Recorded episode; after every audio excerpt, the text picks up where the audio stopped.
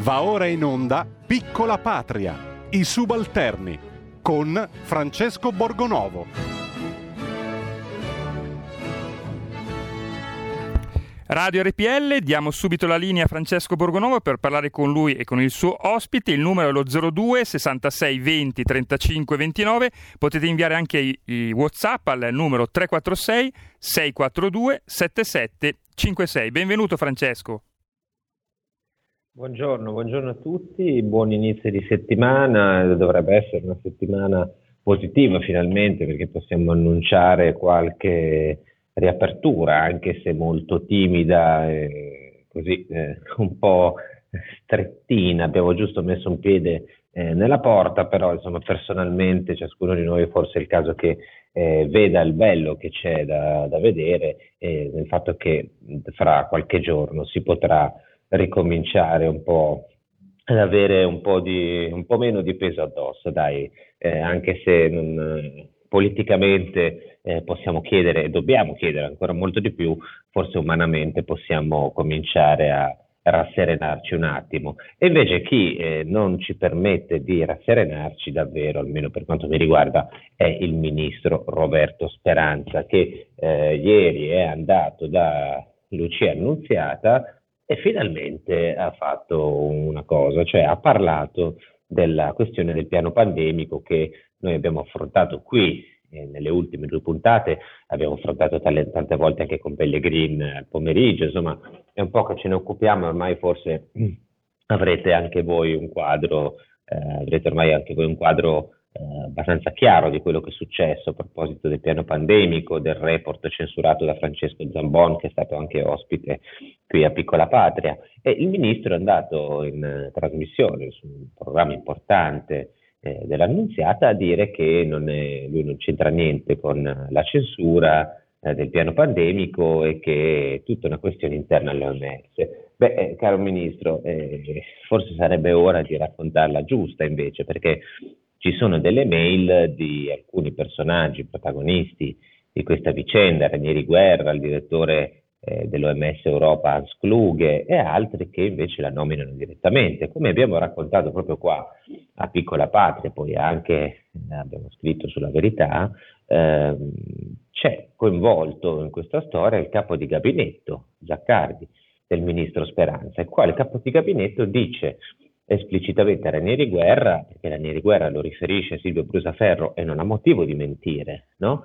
Gli dice, mi ha detto il capo di gabinetto del ministro che questo report dobbiamo farlo sparire nel nulla, è meglio farlo sparire nel nulla, è meglio farlo morire, se nessuno ne parla lasciamolo nell'oblio e se invece qualcuno lo tira fuori poi ci mettiamo lì tutti insieme, lo rivediamo e lo emendiamo dalle cose che non vanno bene eh, ci sono delle altre mail che io ho potuto vedere in cui eh, sia Klughe che Ranieri Guerra riferiscono di aver incontrato il ministro Speranza, eh, il quale evidentemente sapeva che questo report, eh, sapeva perché chiama anche Ranieri Guerra, sapeva che questo report esisteva, non gli era piaciuto e eh, a quel punto qualcuno del suo ministero ed è difficile che non sia stato, lui non, non sapesse di queste, di queste pressioni, qualcuno del suo ministero fa pressione perché scompaia. E quindi per concludere questa parte iniziale, insomma, forse è davvero il momento che eh, qualcuno ci racconti la verità, perché eh, non è possibile continuare anche di fronte all'evidenza a negare, andare avanti a raccontare delle bugie o a mistificare o a scaricare il barile. Non, non è possibile. Fino adesso eh, il ministro si è comportato così, ha cambiato anche versione in alcuni casi, perché prima ha detto che non serviva a niente questo piano pandemico, poi invece ha detto che è tutta una faccenda dell'OMS, poi dice che invece va bene per l'Italia. Ma allora, se era una cosa così tranquilla, di cui l'Italia non fregava nulla, che problema c'è, ministro, a parlarne? Che problema c'è? Perché non affronta la questione vera, si mette lì, risponde a tutte le domande o fa un comunicato, chiarisce i dettagli una volta per tutte qual è stato il ruolo del suo portavoce, quale cosa ha detto a guerra, ce lo spieghi. Se non è una cosa così rilevante per la sua azione di governo e se lei pensa che questo report sia una cosa bella, utile, importante, eh beh, allora dica la verità non c'è, non c'è, bisogno di farsi fare interviste da Repubblica eh, per dire che ha perso 10 kg. Si alleggerisca così, dica la verità, ci racconti com'è andata e noi forse eviteremo in futuro di sentire quello che lei dice nei programmi televisivi, le mezze verità che ci rifila, le omissioni che continua a inanellare, forse eviteremo anche un pochino di arrabbiarci, perché così non è bello domenica sentire il ministro che ci racconta delle storie, ci fa un po' andare di traverso anche la colazione, anche se lo sentiamo il pomeriggio, cioè persino la colazione, non solo pranzo, che quella di prima. E quindi così evitiamo un po' di arrabbiarci, ministro, ci faccia questo favore. Eh? Adesso noi iniziamo con una bella canzone un po' arrabbiatina. Eh.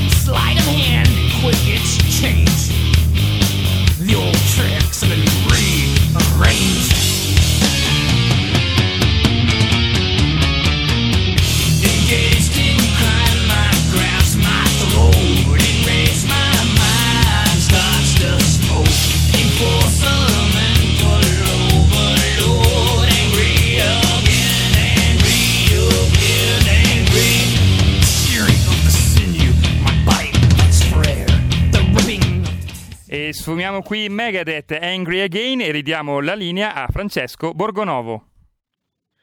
E rieccoci Angry Again, che è un grande pezzo della colonna sonora di un film con Arnold Schwarzenegger, ancora arrabbiato vuol dire, ecco, ancora arrabbiati siamo un po' noi appunto, dopo aver sentito quello che ha detto il ministro Speranza, ma adesso eh, siamo invece contenti di dare benvenuta a Piccola Patria a un ospite che è molto, molto gradito, che ha tante cose da dire. Do il buongiorno ad Angelo Belloni. Buongiorno Francesco e complimenti per la scelta eh, dell'introduzione rock perché almeno per una volta non ho sentito trap, per cui sono già felice per questo. Il mio lunedì è migliore. Ah. Guarda, eh, noi abbiamo un, un, dibattito con i nostri ascoltatori sulla musica che ci segnalano, c'è qualcuno che indovina, qualcuno che ci chiede questi pezzi, anche se per un piccolo periodo in sostegno delle discoteche abbiamo mandato solo musica da discoteca, suscitando un putiferio fra, fra gli ascoltatori. Eh, senti, mh, eh, partiamo insomma, presentandoti un attimo, anche se eh, in realtà eh, probabilmente i nostri ascoltatori ti conoscono già, eh, Angelo Melone è un intellettuale che da anni pubblica eh, saggi, ultimamente tanti romanzi belli, è un capostruttura, posso dire così, o vice direttore. Orma, ormai eh, vice direttore, purtroppo sta invecchiando. Sì. ecco, sì, e, e, segue tanti programmi interessanti, sempre seguendo, tra cui Linea Verde, ad esempio, eh, seguendo una linea molto precisa di valorizzazione del, delle bellezze dell'Italia, della nostra cultura, dei nostri prodotti, insomma, eh, di tutto quello che riguarda un po' il nostro orgoglio anche nazionale. Ma oggi è qua perché ha appena pubblicato un nuovo romanzo che si intitola Delle migliori famiglie, è uscito da poco per Mondadori e mi ha colpito per un motivo, perché intanto è un romanzo che parla della famiglia, che è una cosa abbastanza rara di questi tempi, perché normalmente gli scrittori parlano, oggi in realtà neanche più di, di, loro stessi, perché una volta gli scrittori parlavano solo della loro vita da scrittori, del loro ombelico di queste cose, adesso invece sono tutti interessati al razzismo, alle cose politicamente corrette, no? Amanda Gorman, eh, le poesie sul, sulla discriminazione e tutte queste belle cose. Invece questa volta abbiamo un romanzo che parla della famiglia e poi parla della famiglia in un momento particolare, cioè è toccato da una cosa che tutti noi abbiamo vissuto, cioè il lockdown. Ci racconti un po' Angelo che cosa racconta questo libro? Sì, guarda, Francesco, aggiungo, intanto ringrazio evidentemente, vi saluto per l'invito, graditissimo, ma intanto eh, aggiungo una cosa, non solo un romanzo che parla della famiglia, ma la notizia che non ne parla male, nel senso, eh, guarda, c'è una, la storia è molto, diciamo, il presente e la storia è molto semplice, sono due genitori separati, eh, molto ricchi, molto abbienti, lui di sinistra, lei di destra, tanto per fare un po' il gioco delle appartenenze, separati perché non sono stati in grado di reggere eh, un dramma terribile che gli si è abbattuto addosso dopo 25 anni di storia, ovvero la morte del più grande dei loro quattro figli, perché in questo essere famiglia tipica c'era anche questa atipicità del numero dei componenti, no? la capacità di, di, di, mettere in piedi una famiglia numerosa. Una famiglia numerosa, insomma, che sono esatto, una famiglia, una famiglia numerosa, una lunga, io dico un po', nel, ci ho pensato dopo, anche un po' presuntuosa, cioè talmente eh, convinta di essere indistruttibile perché fondamentalmente fortunata, belli, ricchi di successo, lui famoso chirurgo plastico, lei famosa conduttrice televisiva, non reggono invece perché non reggono la morte del figlio? Perché non la condividono, cioè non riescono a condividere il dramma, questo dramma, questa prima grande tragedia che si abbatte su una storia lunga 25 anni. E quindi ognuno si chiude nella sua monade, nella sua individualità. Ma eh, quindi si separano. I figli li convincono a eh, un anno dopo la separazione, due o tre anni dopo la morte di, di Flavio, del fratello maggiore, li convincono i tre figli rimasti a passare insieme le vacanze di Natale. Eh, vedi, siamo molto comunque nella, nella grammatica della Roma, della Roma possidente, a Cortina d'Ampezzo, a casa dei genitori di lei.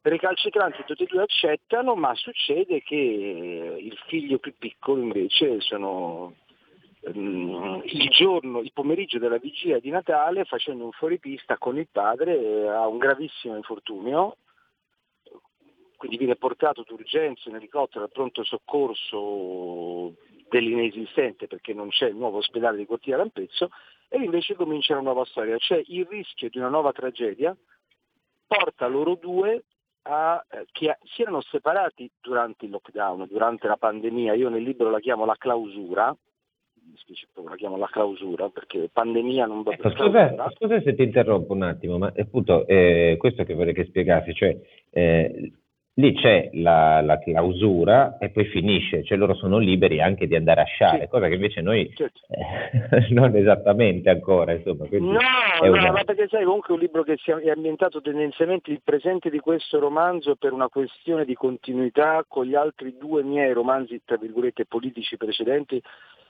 il romanzo si svolge l'anno prossimo, poi mi serviva perché immaginavo, ma loro sì, sì eh, diciamo tutto questa, eh, ecco, la, la, clausura finisce quest'anno nella mia visione.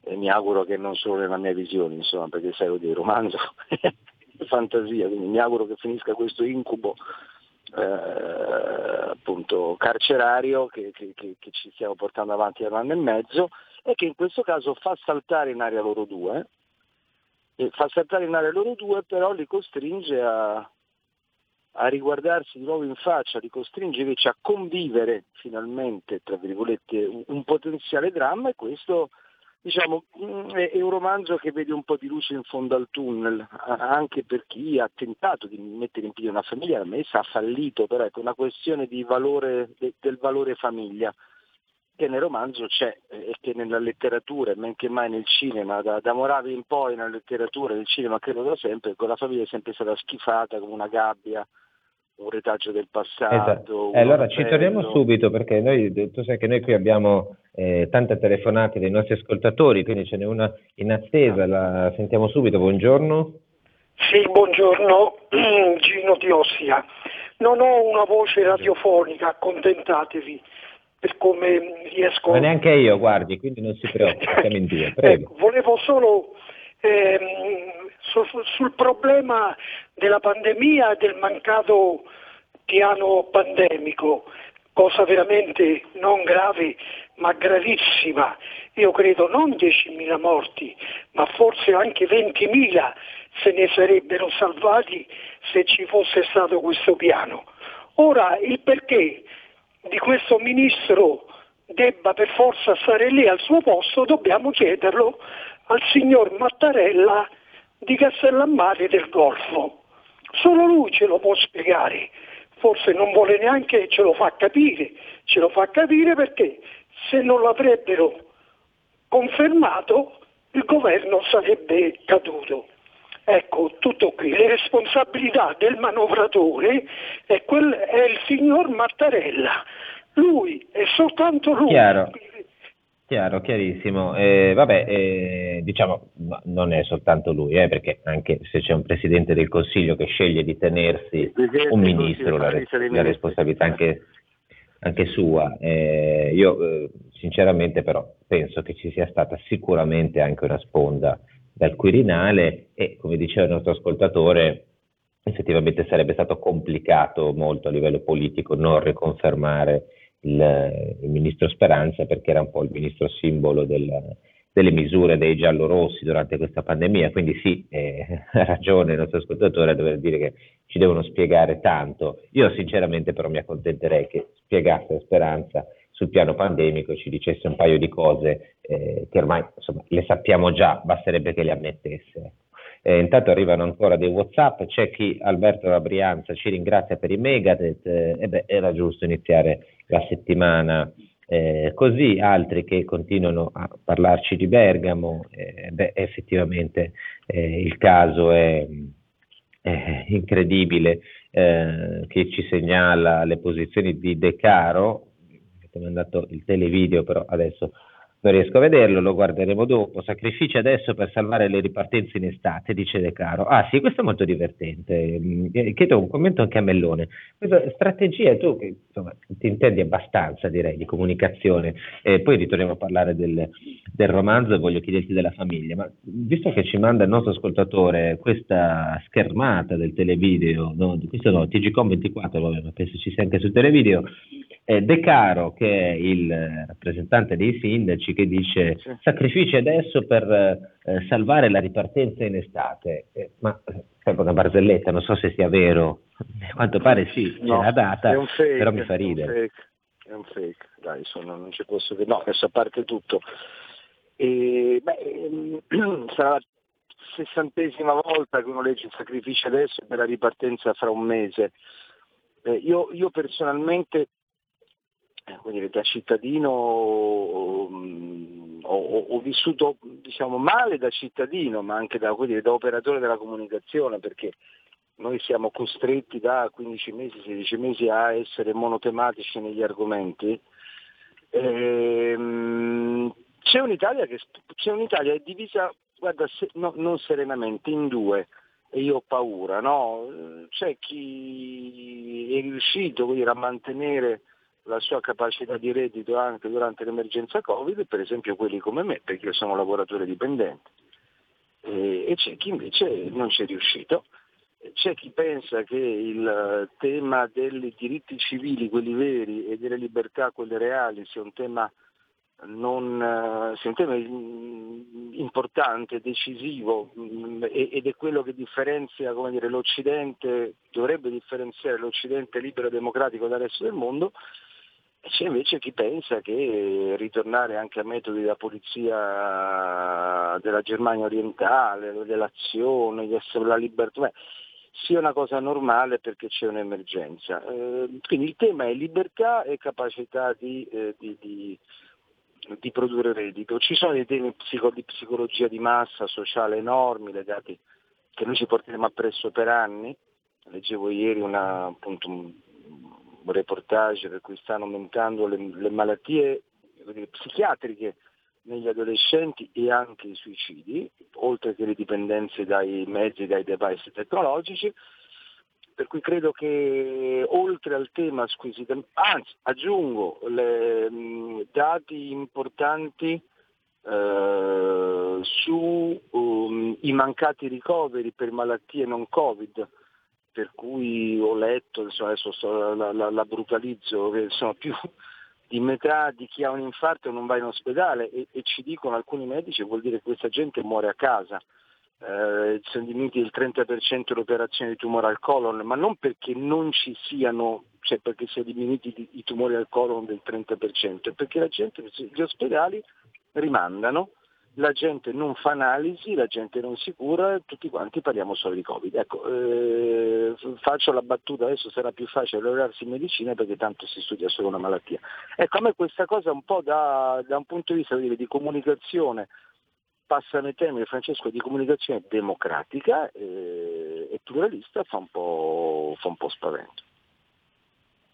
Ecco, ehm, tu hai seguito e segui un programma storico, direi un monumento della televisione italiana come Linea Verde eh, e ovviamente hai incontrato incontri per lavoro, persone che che vivono di, di, non solo di agricoltura, ma di prodotti, di turismo, della bellezza dell'Italia. Come, come li hai visti cambiare in questo anno? Molto, perché mh, c'è un effetto no, di, di, di, pessimismo diffuso. Ci sono dei pezzi della filiera italiana che sono riusciti a mantenersi in piedi un po' con l'esportazione, un po' per il fatto che di riffo di raffa noi comunque dobbiamo mangiare, quindi più che l'agroalimentare in quanto tale e da un lato l'industria del turismo e della ristorazione, come tutti sappiamo, essere in ginocchio, ma anche quel settore del Made in Italy, vedi il design, i mobilifici, l'artigianato, eh, che stanno soffrendo la moda, la moda, la moda ha avuto l'industria italiana della moda ha avuto dei eh, hanno saltato due o tre stagioni, no? due, tre, autunno, inver- due autunno inverno, un primavera estate, cioè cose gravissime che non solo stanno provocando danni di breve periodo, di breve medio, ma nel lungo periodo corrono il rischio di trasformare, come già successo in passato, eh, negli anni 90 e all'inizio degli anni 2000, l'Italia in una zona di shopping per i grandi fondi eh, o di delocalizzazione di, di, alcuni brand, perché non ce la fai a tenere in piedi i ritmi produttivi. Quindi sai, il primo lockdown è stato, credo che ci sia un fatto anche proprio di psicologia mh, diffusa ma anche di eh, dire, la, la, la, la, psicologia individuale poi crea attitudine all'acquisto ma anche all'investimento. Eh, il primo lockdown è stato retto con questa forma, vabbè dai, stringiamo i denti, ci chiudiamo dentro casa, certo. un sacco di mm. soldi, ma ce la faremo, bah, poi basta. Invece adesso la gente non ce la fa più anche un presidente eh, lo... che ha detto una formula con grande saggezza, mi sono accorto del disagio sociale, ho detto e finalmente. Perché eh, infatti era, era ora che qualcuno se ne accorgesse. Molto poco raccontato. La fortuna di fare programmi come tutte le linee verde, bianca, blu ti dà la possibilità comunque di girare e di capire eh, che secondo me siamo alla, eh, eh, siamo all'anticamera dell'ultima goccia cioè, non, esiste un sistema produttivo italiano, soprattutto dei medio-piccoli, che, all- che non ce la fa. veramente... Siamo alla linea, ro- alla linea rossa, sì, sì, stiamo avvicinandoci pericolosamente alla linea rossa.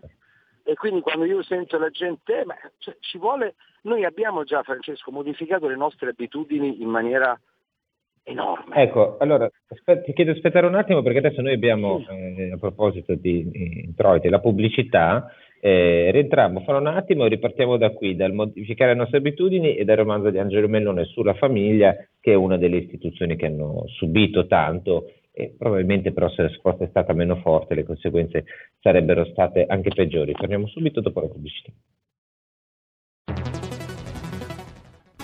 Il futuro appartiene a chi fa squadra. Le radio italiane si uniscono per giocare la partita da protagoniste. Nasce l'app Radio Player Italia.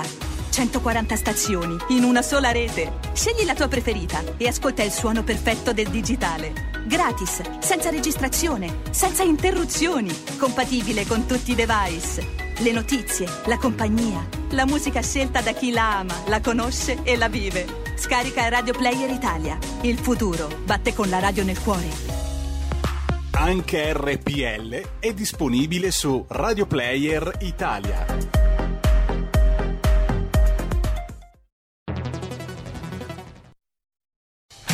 Porta con te ovunque RPL la tua radio. Scarica l'applicazione per smartphone o tablet dal tuo store o dal sito radiorpl.it. Cosa aspetti?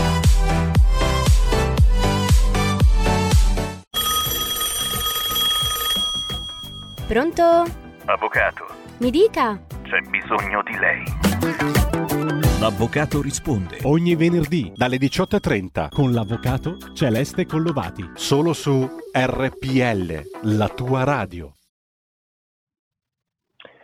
Ed eccoci, siamo rientrati, visto che ce li chiedete, il clima è questo, dei messaggi che continuano ad arrivarci un po' veramente di rabbia, diceva prima Angelo Mellone, il disagio sociale, no? il disagio sociale è, è veramente si è trasformato più che in disagio veramente in incazzatura a un certo punto perché vedo che continuano ad arrivare tanti messaggi di gente che non ce la fa più allora visto che ce li avete chiesti anche se è lunedì mattina anche se sono un po' così fuori dalle programmazioni delle grandi radio dai mettiamo un minutino via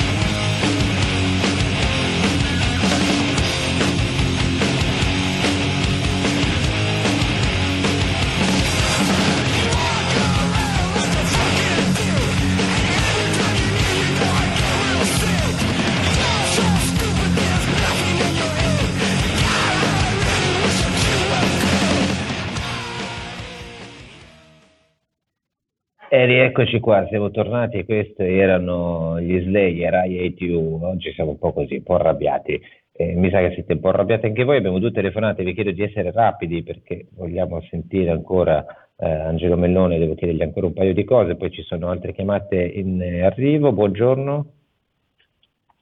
Pronto? Pronto, buongiorno, Buongiorno. Trieste. Senta, io non vorrei essere pedante ehm, sul discorso del, eh, diciamo, non dico l'unico responsabile, ma quasi di tutto questo casino. E voi col vostro giornale che io compro regolarmente ehm, e dice la verità, vorrei che voi faceste degli articoli in modo da far capire agli italiani chi è il Presidente della Repubblica, qual è il suo ruolo, cosa, cosa doveva fare per, per non ridurre l'Italia in queste condizioni e cosa non ha fatto. Sarebbe ora che qualcuno iniziasse a scrivere questo, grazie.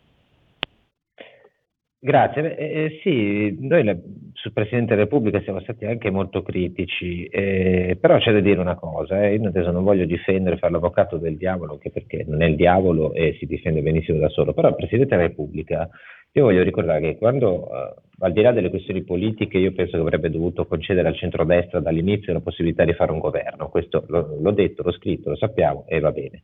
Eh, non l'ha fatto, ha insistito a tracciare un perimetro di una maggioranza di centrosinistra, sappiamo quali sono le sue posizioni nei confronti delle- di tutti i partiti sovranisti e va bene, però eh, a differenza di Speranza, quando andò a Bergamo il Presidente della Repubblica disse ora ci vorrebbe un'analisi di tutte le cose che sono andate male durante la prima ondata di pandemia. Ecco, se non altro per quello, noi la stiamo ancora aspettando, quella, quell'analisi. Eh, Mattarella almeno tra gli altri l'ha sollecitata, quindi eh, non credo che sia l'unico responsabile, certo non responsabile della pandemia e la gestione sanitaria non spetta al Presidente della Repubblica, spetta invece al Ministero della Salute e anche al Ministro della Salute. Abbiamo un'altra telefonata, buongiorno. Sì, buongiorno, eh, aspettiamo e speriamo eh, in Italia che succeda qualcosa nei confronti del Presidente della Repubblica. Eh, quello che voglio dire, Speranza è un utile idiota come tanti utili idioti ci sono in, eh, ad appoggiare questi governi, fatti da un liquidatore mandato dall'Europa complice Mattarella che, vuole, che deve portare a conclusione la liquidazione di questo Paese complice questo, questa influenza che esiste, ma è stata spacciata per una cosa, una pandemia che purtroppo o per fortuna esiste solamente ormai in Italia e in pochi altri paesi, perché in giro per il mondo vediamo eh. paesi... No, no, mi scusi, devo, allora, vi devo fermare. Facciamo così. Allora, vi prego, eh, le valutazioni sul i vaccini, i dati della pandemia, stiamo attenti, non diciamo delle cose che io sono per la massima libertà, però ci sono delle cose che eh, no, non corri- semplicemente eh, dobbiamo essere precisi quando ne parliamo. Allora, i contagi ci sono dappertutto. Io non voglio interrompere nessuno, sulla, sono stato tra i primi a essere molto critico sulla gestione di questa pandemia, sul fatto che i contagi non sono necessariamente malati, su questo però, visto che parliamo di argomenti delicati e lo facciamo in maniera estremamente critica, allora quando più critichiamo, più dobbiamo essere inappuntabili mondo. Per cui i dati dei contagi parlano chiaro in tutto il mondo, ci sono dei casi eh, come il Texas dove hanno aperto per un mese e i contagi sono scesi, ci sono altri casi che, eh, di, di, posti dove va diverso, ci sono invece un sacco di posti dove i contagi sono ancora alti, quindi noi non possiamo dire che la, la questa è un'influenza che non esiste. È dichiarato uno stato di pandemia e noi fino a che c'è questa cosa ci dobbiamo attenere a questo. Poi raccontiamo, lo sapete, tutte le cose che non vanno, però io vi prego, perché se no mettete in difficoltà me e mettete in difficoltà eh, tutti. Quindi io vi do lo spazio a tutti, cerchiamo di esprimere le nostre opinioni nell'ambito non del politicamente corretto, non, cioè, a me non me ne frega proprio niente e potete dire quello che volete, ma cerchiamo di essere precisi, vi prego, perché altrimenti si fa veramente difficile. Già mi fate rischiare il vilipendio del Presidente della Repubblica. Eh, cerchiamo almeno su questo di, di, di, di mantenere, no, mantenerci entro i confini, eh, perché altrimenti diventa veramente difficile. Allora, noi siamo, eh, arrivati, siamo quasi arrivati alla fine, io però volevo chiedere ad Angelo, visto che è ha eh, nel, nel, suo romanzo, nelle migliori famiglie, ci ha spiegato prima, ha tirato fuori questo tema della, appunto, del, dei rapporti eh, familiari. Ecco, la famiglia è stata alla fine tanto vilipesa, tanto attaccata. C'è stata una parlamentare, insomma, adesso evitiamo di fare i nomi, che ha detto qualche tempo fa Dio, patria, famiglia, vita di merda. Insomma, questa è un po' l'idea che circola da anni eh, nel mondo intellettuale che la famiglia fa schifo, no. però se non ci fosse stata la, la, famiglia anche in questo lockdown tanti saluti. Ma, eh, hai fatto una domanda che contiene in sé una risposta, tanto per citare il mio amico Gigi Marzullo, cioè è vero, noi eh, abbiamo, ma non solo, appunto, la famiglia c'è stata non solo come incubatore di questa, diciamo, di tut- degli anticorpi per questo incubo, perché eh, noi dobbiamo dirlo, no? Io sono non più che d'accordo, d'accordissimo con te, cioè se uno vuole criticare legittimamente la gestione dell'emergenza pandemica non è che dobbiamo negare, ricominciamo con i Novax, no, è un complotto mondialista e questa roba qui non ha senso perché poi squalifica invece le critiche le critiche ragionate, ragionevoli e nella, in tantissime occasioni, oltre che condivisibili, anche vere. Eh, la famiglia ha funzionato come unica diga contro l'incubo della clausura. Si è riattrezzata per far fronte a uh, uh, situazioni di figli che avevano bisogno del computer, adolescenti chiusi in casa, anziani e nonni da, uh, spesso completamente privi di assistenza da assistere, Quindi ha dimostrato la famiglia una elasticità, una capacità di adattamento enorme, evidentemente con degli effetti collaterali, perché eh, qualsiasi comunità piccola come la famiglia non vive le stesse cose nello stesso modo, sono aumentate del 60% le richieste di separazione, di ragazzi, pensavo anche peggio, sono aumentate le violenze domestiche perché sai, non tutti abbiamo a disposizione le case degli attori che poi fanno i tweet contro, contro quelli che fanno le feste, no? E non abbiamo ca- tutti case grandi con grandi terrazzi, io personalmente sono un privilegiato moderato, mi definisco, per cui non ho vissuto la claustrofobia, anche perché poi ho girato per lavoro anche quando tutti erano a casa, per cui diciamo io ho vissuto il lockdown da fuori. E sono aumentate le violenze domestiche, sono triplicate le telefonate del telefono azzurro, ma se non ci fossero state le famiglie ci sarebbe stata, ecco diciamo, è peggio. E allora arrivo al punto del romanzo, di Nelle migliori famiglie. Non ha una morale il romanzo, ma c'è una constatazione che dico sempre, che intanto eh, e forse credo che siano dei pochi esempi, passami il termine Francesco, sembro di letteratura, do, che vuole salvare la famiglia, lo dico nella parte di copertina, questo è un romanzo che cerca di salvare la famiglia dalla retorica della sua dissoluzione, per cui la famiglia non è né qualcosa di passato, quindi di archeologico, né qualcosa dire, di brutto, la famiglia è un progetto di comunità ecco, e il secondo tema lo ha dimostrato la pandemia. Non è forse il migliore, ma non ce ne sono, non c'è di meglio.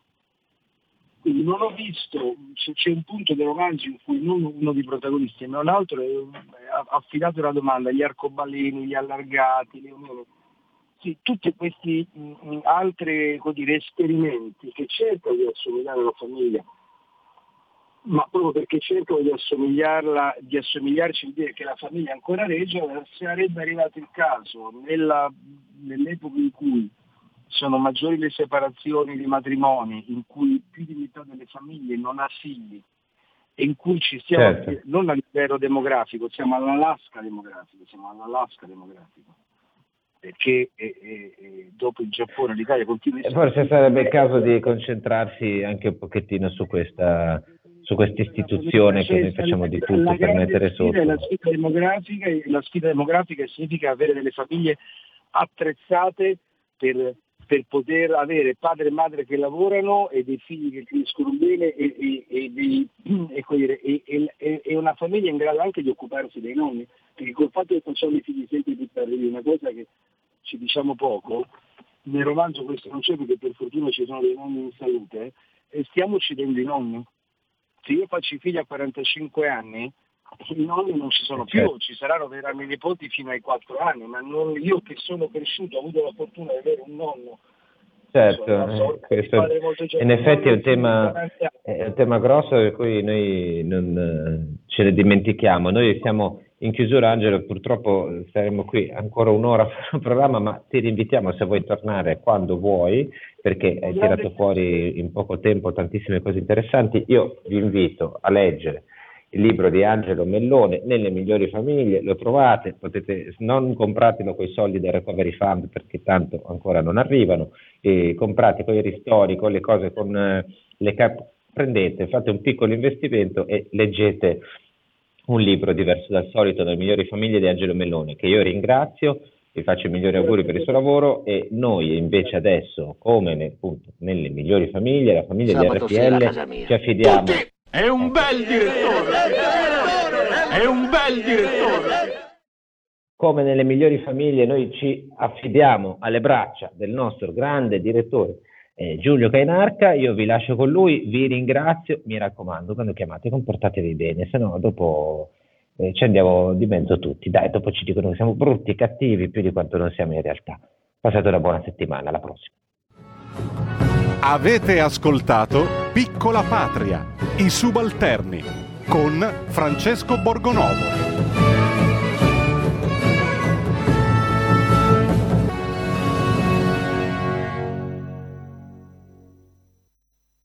Enzo Biagi intervista Pierpaolo Pasolini, Gli intellettuali e l'integrazione, 1971. Secondo lei gli intellettuali italiani scendono a troppi compromessi? Facciamo dei nomi, citiamo dei casi, almeno i più clamorosi. Che tipi di compromessi accettano gli intellettuali italiani? Ma gli intellettuali italiani, sì, per intellettuali intende eh, cioè No, specializzati oppure intellettuali, mettiamo un, un medico e un intellettuale, in qualche- in che senso, lo dici in senso di Lo marxista o nel- senso... No, lo dico nel senso suo. Io ho letto che gli intellettuali italiani scendono, accettano troppi compromessi. Che cosa vuol dire? Chi sono? Che cosa fanno per accettare questi compromessi? Lascio a lei scegliere il tipo di intellettuale che preferisce. Beh, no, non voglio fare nessun nome perché, ripeto, Certo. la, la sede in cui, in cui farei questa, questa cosa è, è- è, diciamo così, prevaricatrice. Certo, non Ecco. lascia neanche possibilità di risposta. Eh, il compromesso è- si può riassumere in uno solo, è quello di, di accettare in un modo acritico, perché se fosse critico eh, si può anche ammettere, anzi credo che sarebbe inevitabile, in un modo acritico l'integrazione. Non l'accetta anche lei? Sì, ma in modo critico, ecco, mi ero già un po' premunito.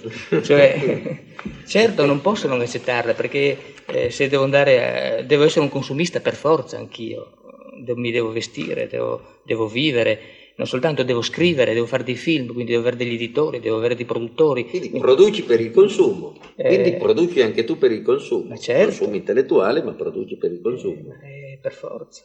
Però, Però- eh, mentre produce dice che non è d'accordo. Sì, la mia, la mia produzione consiste nel criticare la società che, mi- che mi- che in certo senso mi consente, almeno per ora, di produrre in qualche modo. E la società ha sempre tremendamente amato chi produceva dicendo di non amarla. Questa Beh, queste, una- queste sono così, sono... Sì, è vero, può darsi che le, le signore eh, le- della, della buona borghesia amino in un certo senso essere colpite. No, no, no, io non parlo di signore della buona borghesia, io parlo di società in generale.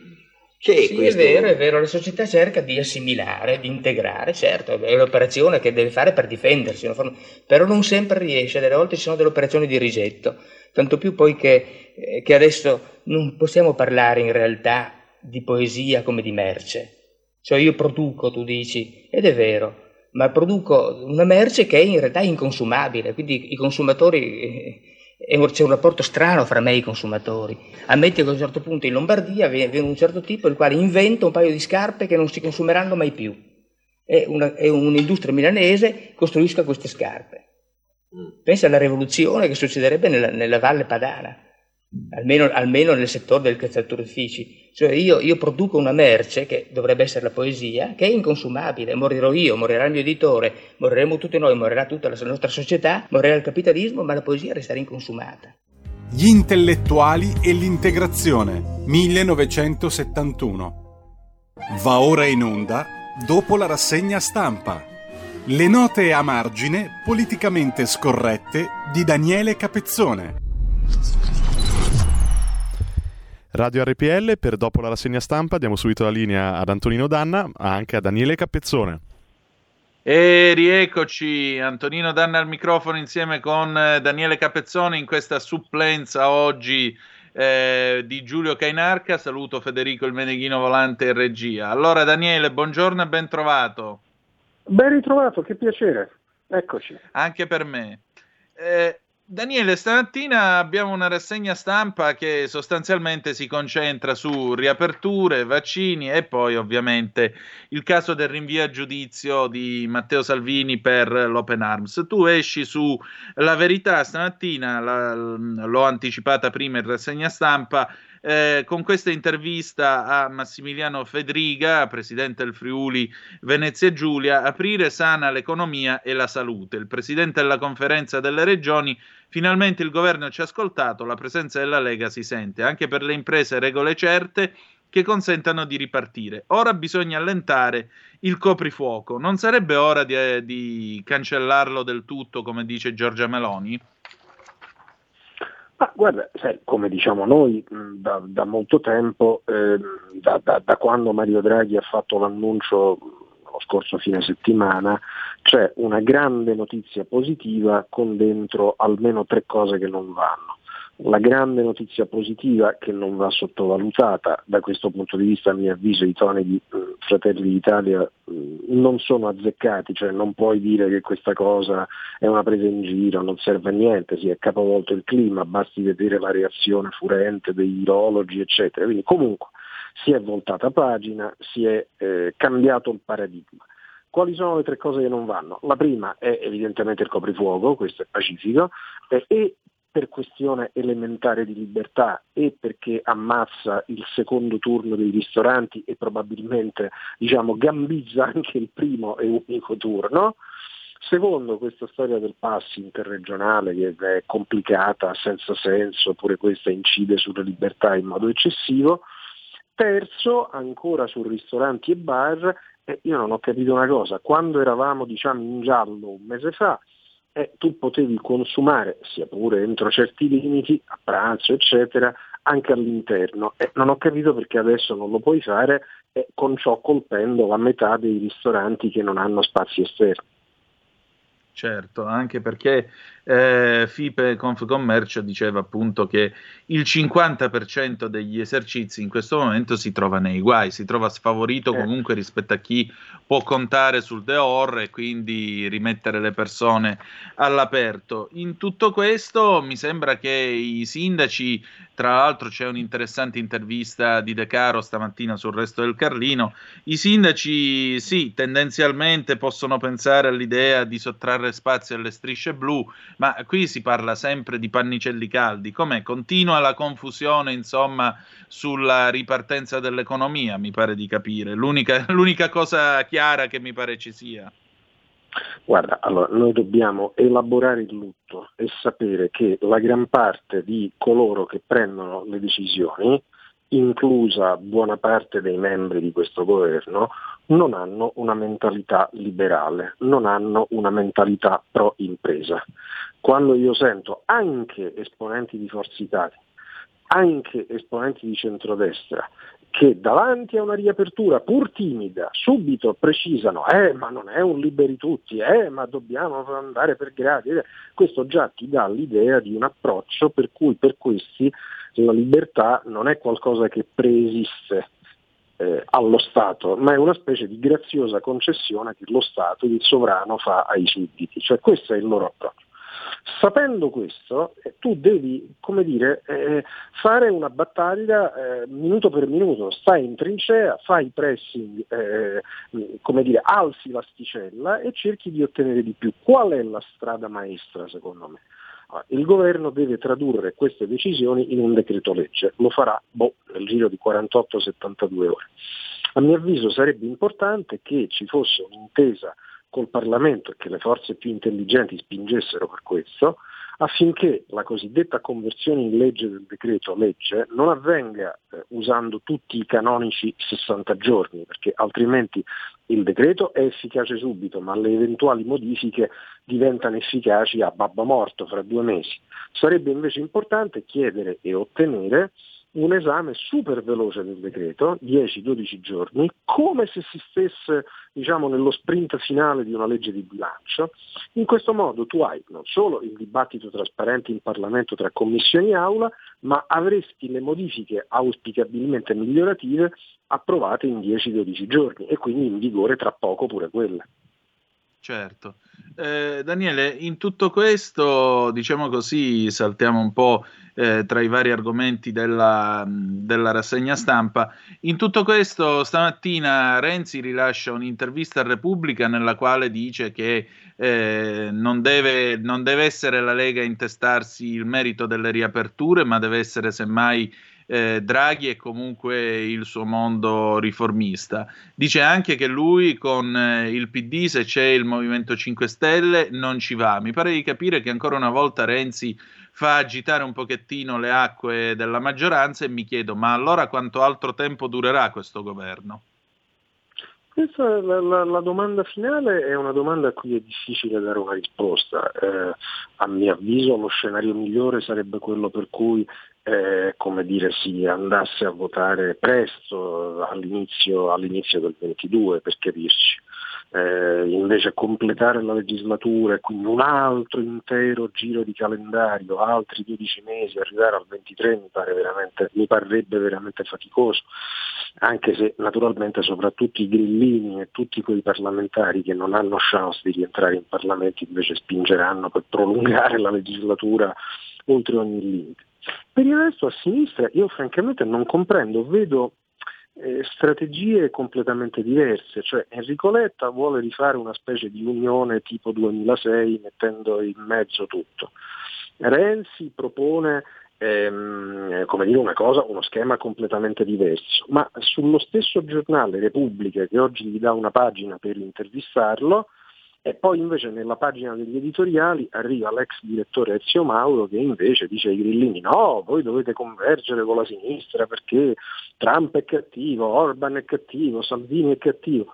Quindi francamente non riesco a capire dove vadano a parare. Temo che alla fine prevarrà la consueta logica, che è quello di ammucchiare tutto in odio alla destra. Eh, eh dice oddio, oddio, eh, bisogna unire contro, eh, arriva la destra pericolosa e allora ammucchiamo tutto quanto, che mi sembra la consueta operazione a sinistra, eh, prodromo di sventure tassatorie e giustizialiste.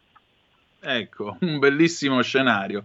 Già che ci siamo, allora, visto che parliamo di ammucchiata in nome dell'odio, ma eh, Salvini che viene rinviato a processo, come lo, come si, può def- come si può inquadrare questa situazione? Bechis stamattina polemicamente scrive a questo punto dovrebbero processare addirittura la Lamorgese perché di questi 163 dell'Open Arms eh, molti di questi sono stati trattenuti ben più dei 19 giorni delle decisioni di Salvini.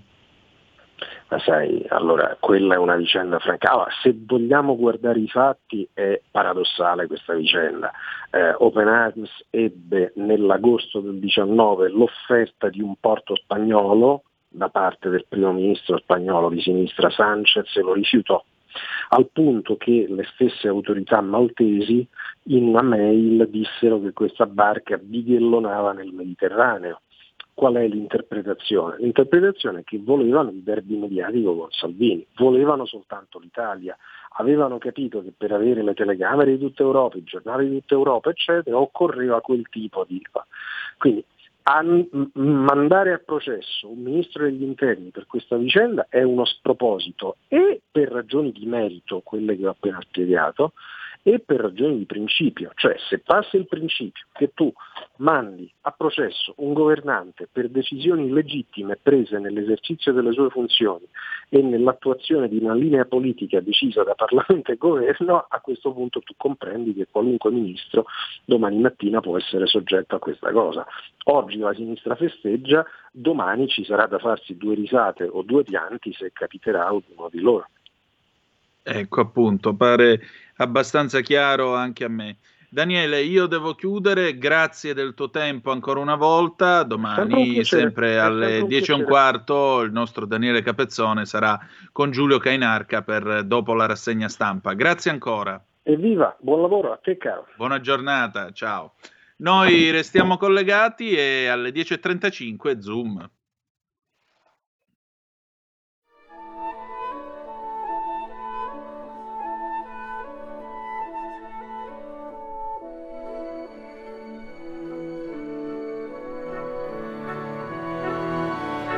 Avete ascoltato dopo la rassegna stampa.